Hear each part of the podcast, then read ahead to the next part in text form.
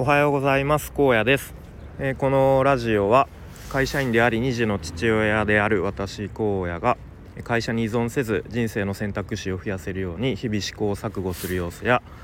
えー、僕の頭の中の思考なんかを整理して発信するそんな番組です、えーと、ちょっと外で収録しているのでちょっとガヤガヤしていますがすいません。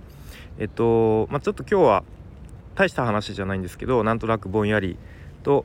考えていることを話したいんですけれども、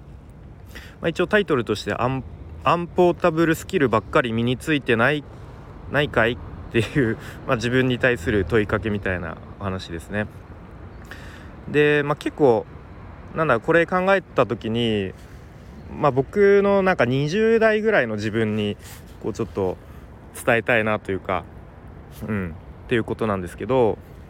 まあ、なんかよくポータブルスキルとアンポータブルスキルみたいなワードをあの聞くかと思うんですけどとまあ僕の理解だと、まあ、ポータブルスキルっていうのは、まあ、他の会社とか行っても、まあ、他の場所でもこう使えるというか通用スキル通用するスキルで、まあ、一方でアンポータブルスキルっていうのは、まあ、自分の社内でしか通用しない。他ではちょっとあんまり使えないような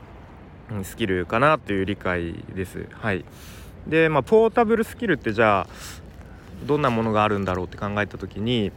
うんまあ、結構プログラミングとかそうかもしれないですよね。うんまあ、ある程度の一定レベルのスキル身につけたら、まあ、割とこう転職とかもしやすいと思うし、うんまあ、自分でこう副業なり、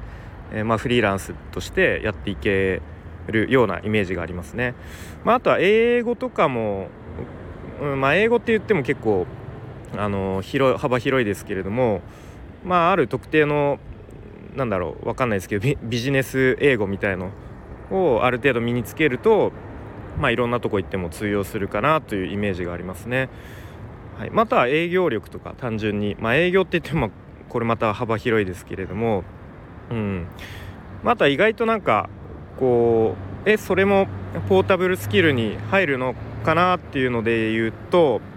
まあ、コミュニケーション力とか、まあ、これもなんかざっくりしてますけど、まあ、あとなんだろうファシリテーションのこう能力とかまたなんか交渉力みたいのとかまたプレゼン能力みたいなのとかも意外とポータブルスキルと呼べるのかなと思ったりしています。はい、でまあ理想的なのはそういうポータブルスキルと呼ばれるものをこう、まあ、高めていって、うん、いくと、まあ、転職したりとかまた副業したりあとパラレルワークみたいな、うん、そういう時にこう自分の武器になったりするのかなと思ったりしますね。はい、なので、まあ、そういうポータブルスキルを高めていければいいんですけれども、まあ、現実としては、うん。まあ、僕の場合は結構こう社内でしか通用しないスキルとか、うん。まあ、あとはその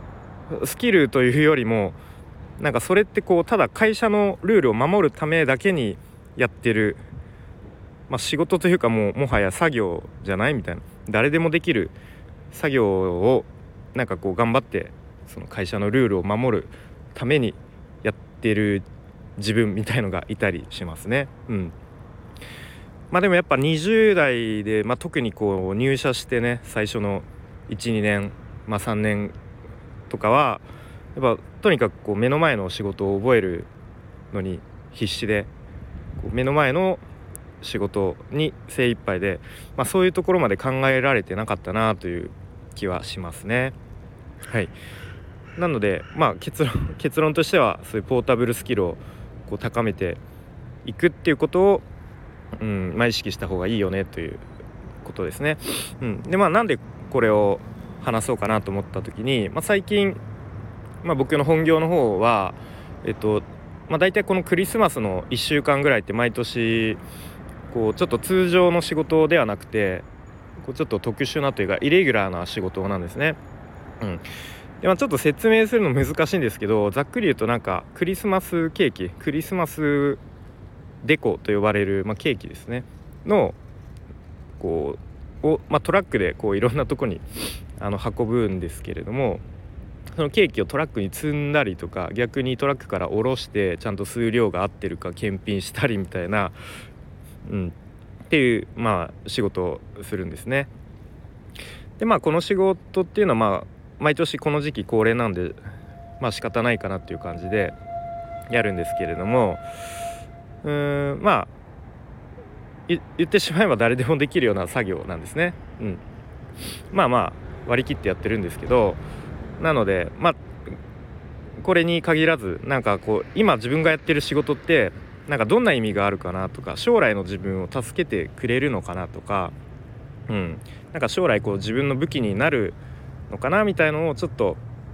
考えてまあでもやっぱなかなかその仕事で組織で働いてると、うん、自分で仕事を選べないっていうのはあるんですけれども、うん、まあでもそういうことを常に頭で考えながら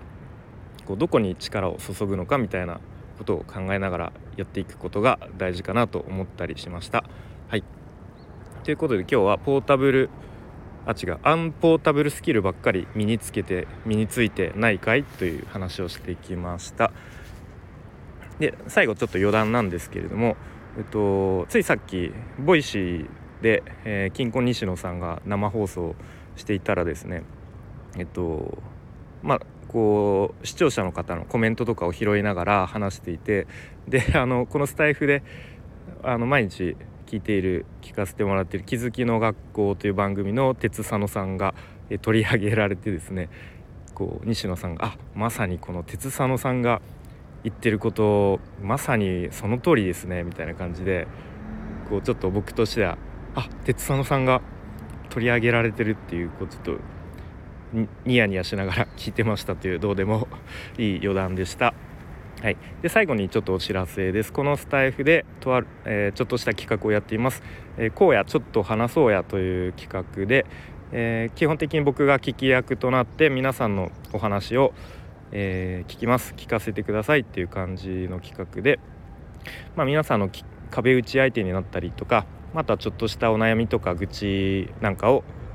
僕荒野が聞きますというものです。で、まあ、形式は基本的にこのスタイフの URL 限定で、まあ、1対1でこうクローズドな場で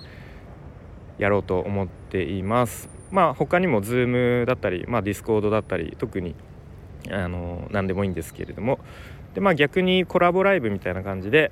こう皆さんとコメントとか読みながらワイワイやるっていうのも全然 OK です。はい、なのでもしご興味ある方はスタイフのレターなり Twitter の DM なりで直接ご連絡いただければ嬉しいです。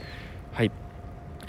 えー、ということで今日も寒い一日になりそうですが皆さん、えー、体調と崩されないように、えー、年末の忙しい時期乗り切っていきましょう。それでは、え最後までお聴きいただきありがとうございました。荒野でした。バイバーイ。